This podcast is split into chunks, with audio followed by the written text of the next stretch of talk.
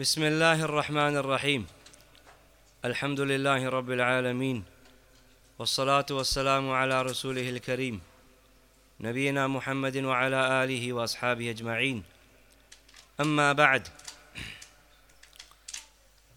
So in one of the previous sittings we mentioned that good manners, the pillars of good manners are how many? The pillars of good manners are how many? All good etiquettes, all good manners, they all go back to four primary pillars. Does anybody remember how? Does anybody remember what they are?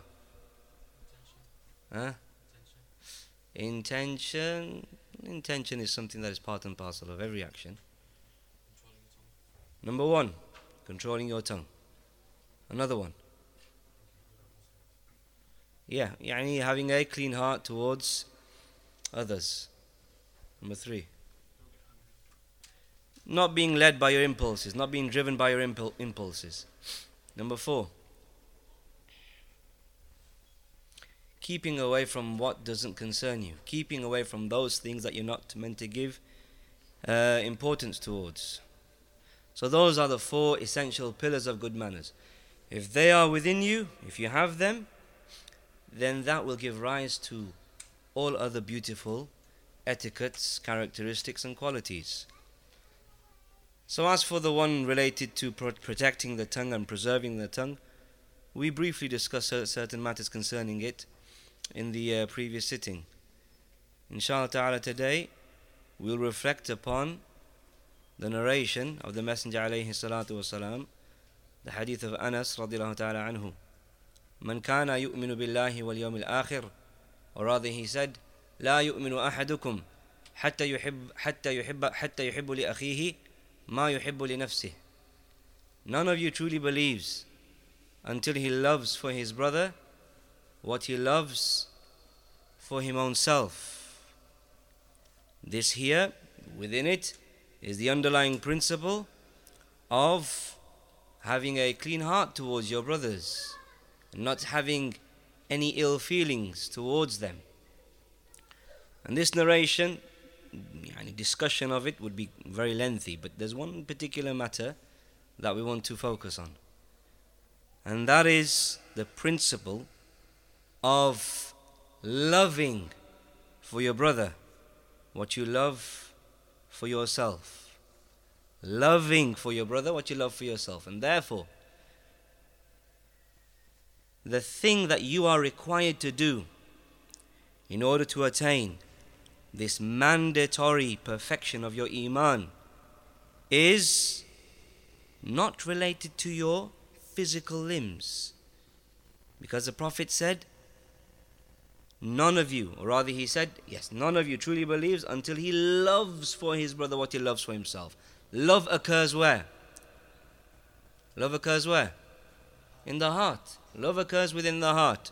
And therefore, in order for you to attain this mandatory perfection of iman, because iman, it has a mandatory perfection, a level of perfection that you should have. If you don't have it, then it doesn't mean that you're not Muslim, it just means that your iman is deficient. So this mandatory perfection of iman that you should attain and that you must attain and that you should have, from its requirements is that your heart should love for your brother what you love for yourself. Therefore, it doesn't mean that you have to actually go out of your way and physically do for your brother, give to your brother what you like yourself. It doesn't mean, for example, that you love to have a good source of income, a comfortable income.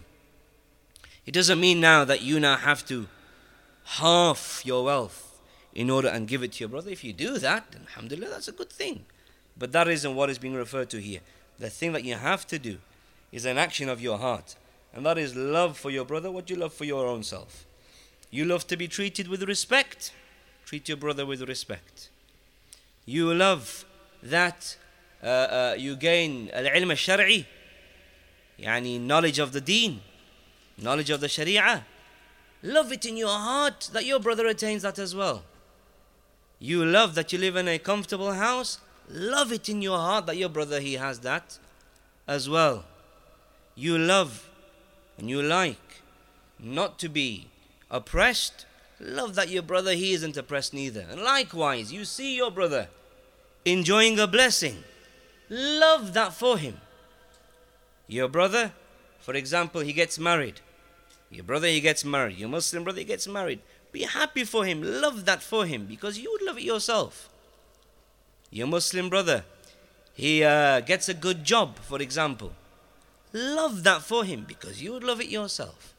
And so on and so forth. You can, qis ala dhalika. You can then use that, and then from that you can apply that to all other scenarios.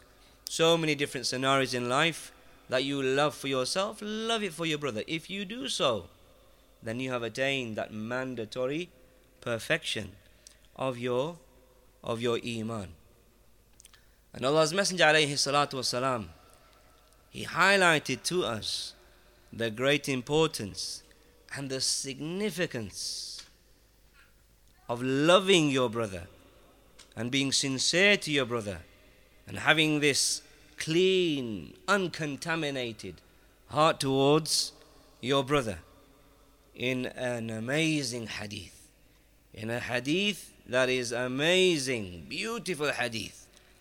For the one who reflects upon it. For the one who doesn't reflect upon it, then may Allah Jalla wa Azza aid him and us. But this narration, for the one who reflects upon the content of it, it will be an encouraging incentive to love your brother for the sake of Allah subhanahu wa ta'ala.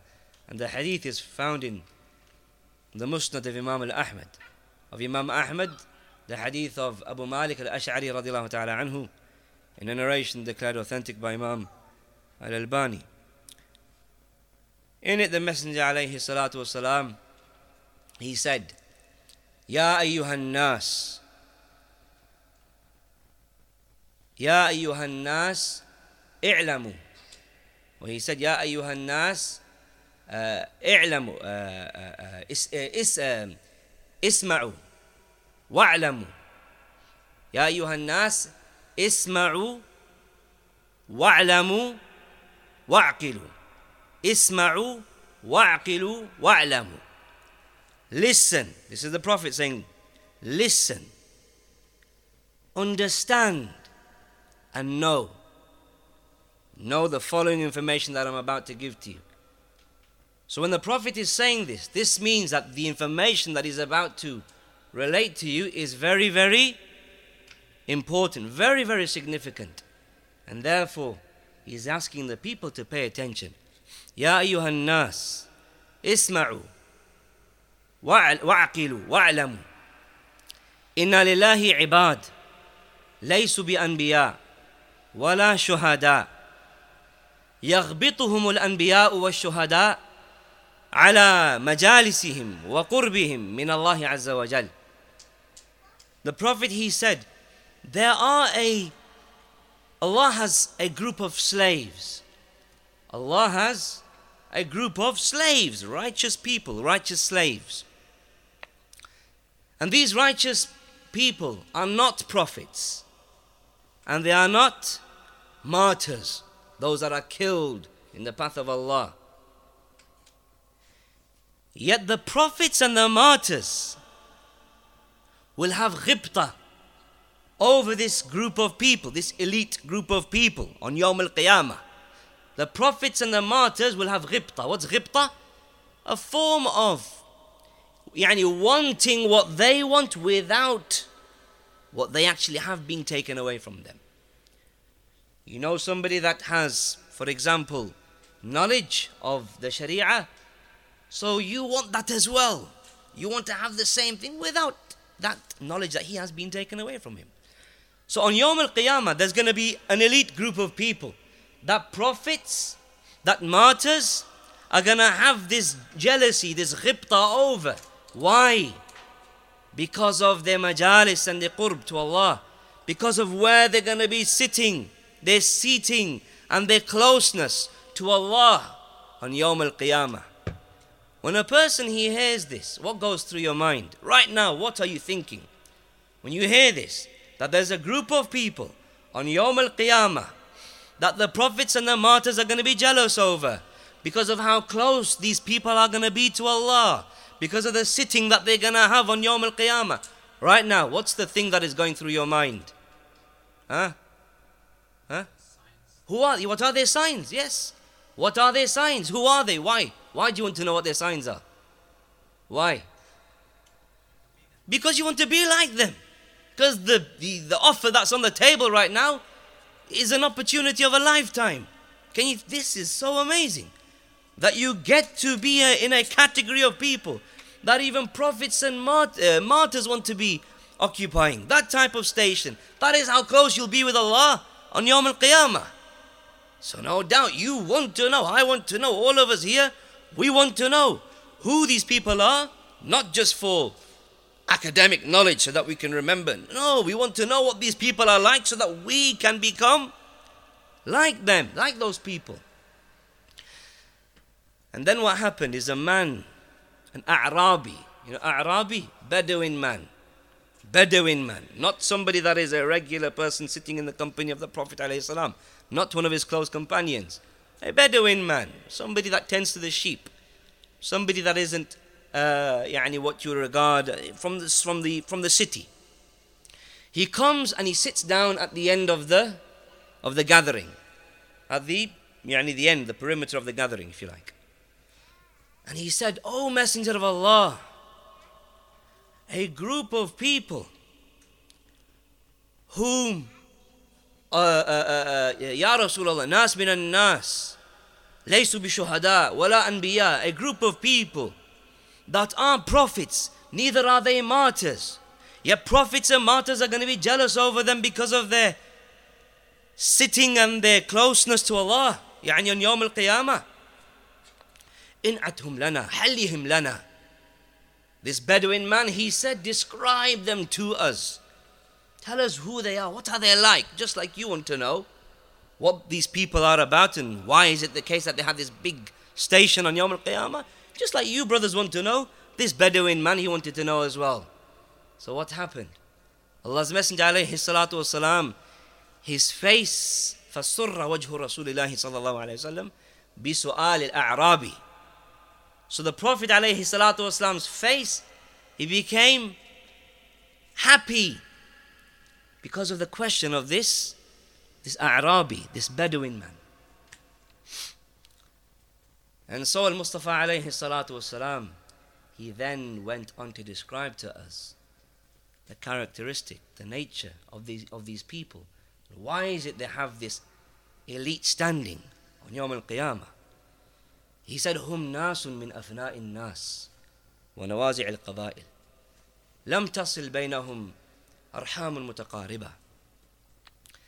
They are a group of people from unknown ethnicities, various different tribes. There is no family kinship between them. A group of people, they don't know what his ethnic background, they don't know the ethnic backgrounds of each other. There is no family ties that link them together and bring them close together. But then the Messenger alayhi salatu wasalam, he then went on to tell us the reason why these people are regarded so high, so virtuous on Yawm Al-Qiyamah, that even the prophets and the martyrs will want to be in their position. The Prophet alayhi salatu wasalam, he then went on to say, "Tahabu fillah wa tasafu fihi." These people on Yawm Al-Qiyamah that are going to be honored close to Allah, these people loved each other for the sake of Allah. They had no family ties between them. They loved each other for the sake of Allah. وَتَصَافُوا فِيهِ. And they were sincere to each other. They were genuine to each other. They had clean, clear, pure hearts one to another. And then the Prophet ﷺ, he then goes on to mention the honor that they'll have on Yawm Al-Qiyamah. يَضَعُ اللَّهُ لَهُمْ مَنَابِرَ مِن نُور. On Yawm Al-Qiyamah, Allah shall place for this elite group of people pulpits, minbars, pulpits made out of nur, made out of light. فَيَجْلِسُونَ عَلَيْهَا. And then this elite group of people, they're going to sit down on these pulpits made out of nur on Yawm Al-Qiyamah. فَيَجْعَلُ وُجُوهَهُمْ نُورًا وَثِيَابَهُمْ نُورًا. The Prophet, he said, then Allah, he shall place nur upon their faces, nur upon their clothings. يَفْزَعُ النَّاسُ يَوْمَ الْقِيَامَةِ وَلَا يَفْزَعُونَ. People on that day, perhaps me, perhaps you, people on that day, they're going to be terrified, they're going to be alarmed, they're going to be frightened and scared. وَلَا يَفْزَعُونَ. But this elite group of people are not going to be terrified, they're not going to be scared, they're not going to be alarmed. وَهُمْ أَوْلِيَاءُ اللَّهِ لَا خَوْفٌ عَلَيْهِمْ وَلَا هُمْ يَحْزَنُونَ. And those people, they are the awliya of Allah, the allies of Allah. No fear shall be upon them, and neither shall they grieve. This here, this narration here, it is enough of an incentive for a group of people who believe in Allah, believe in His Prophet, believe in His book, believe in the Sunnah of the Messenger alayhi salatu wasalam, believe in the path of his companions, that they love one another for the sake of Allah, and that they are clean-hearted towards one another. The offer that is on the table for you is so great, and it would be an absolute loss, an absolute tragedy for you to lose out on this opportunity. And it doesn't require anything big from you. It doesn't require toil and labor. Hajj, jihad fi sabilillah, the legislated jihad, not the jihad of ISIS, the legislated jihad under a Muslim ruler. Hajj, jihad, talabul ilm, seeking knowledge, even salah, it requires physical effort. This here requires nothing other than a simple action of your heart, and that is loving your brother for the sake of Allah and being clean-hearted towards him. So we'll suffice with that until next time. Subhanakallahumma wa bihamdika, ashhadu an la ilaha illa ant, astaghfiruka wa atubu ilayk.